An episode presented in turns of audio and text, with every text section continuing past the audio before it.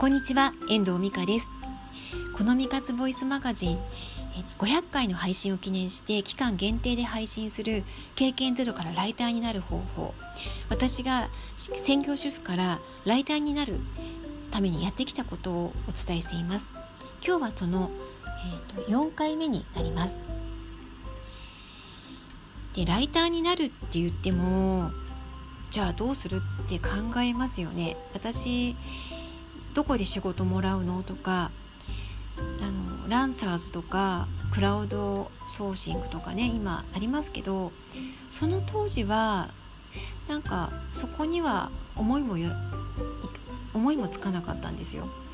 でまだなんかあの自分の中でインターネットをそんなに使ってなかったし情報も少なかったんですね。それでいとこが Facebook をすごいやってて九州に住むいとこが知り合いのライターさんが札幌にちょうど私がライターになろうと思った頃に札幌に来るっていう情報があったんです。それでまずはライター養成塾を受講しました。これが1つ目。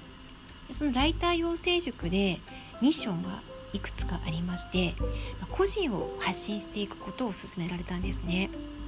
ライターなのになんで個人を発信していくのと思いながら言われたことはやっていこうっていうふうに思ったので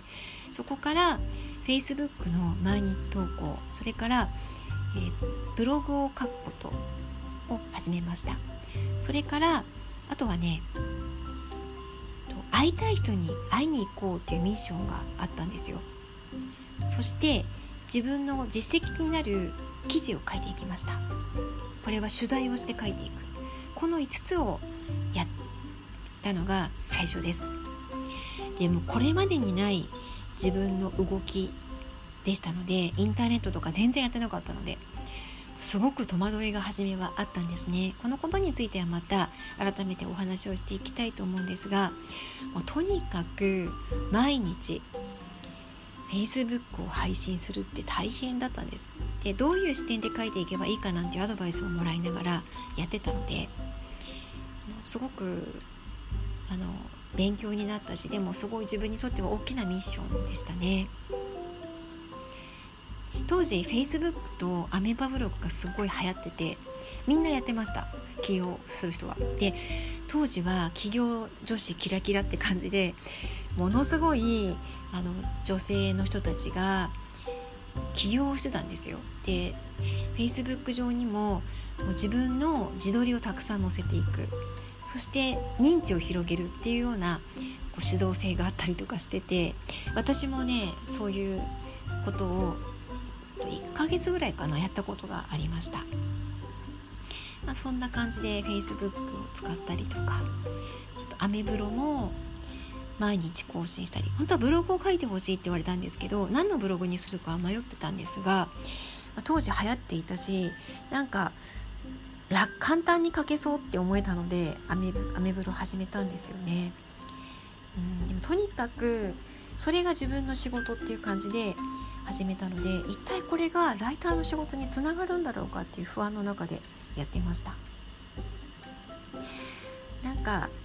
でもそういうあのライターの先輩またご自分の経験からお話ししてくださってることだったので私もその通りやっていこうと決めてスタートしたのであの、まあ、その先輩を信じてやってきたんですね、まあ、その先輩とは今でもつながっていて、あ、これ折り合るごとにお話を聞いていただいたりとかはアドバイスをいただいたりとかしている感じですね。まあ、本当にライターになる時にその方橋本彩子さんっていうんですけど出会えてよかったなって思っています。その出会いがあって今の自分がにつながっているっていう感じがするのでね。とっても今でも感謝しているし今でもお世話になっていますまた橋本さんについては明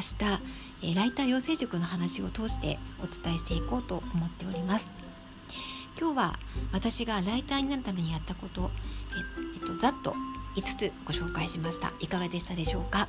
明日からえこれを一つ一つお話ししていきますね。では今日はこの辺りで終わりたいと思います。最後までお聴きいただきましてありがとうございました。また聞いてくださいね。ではまた。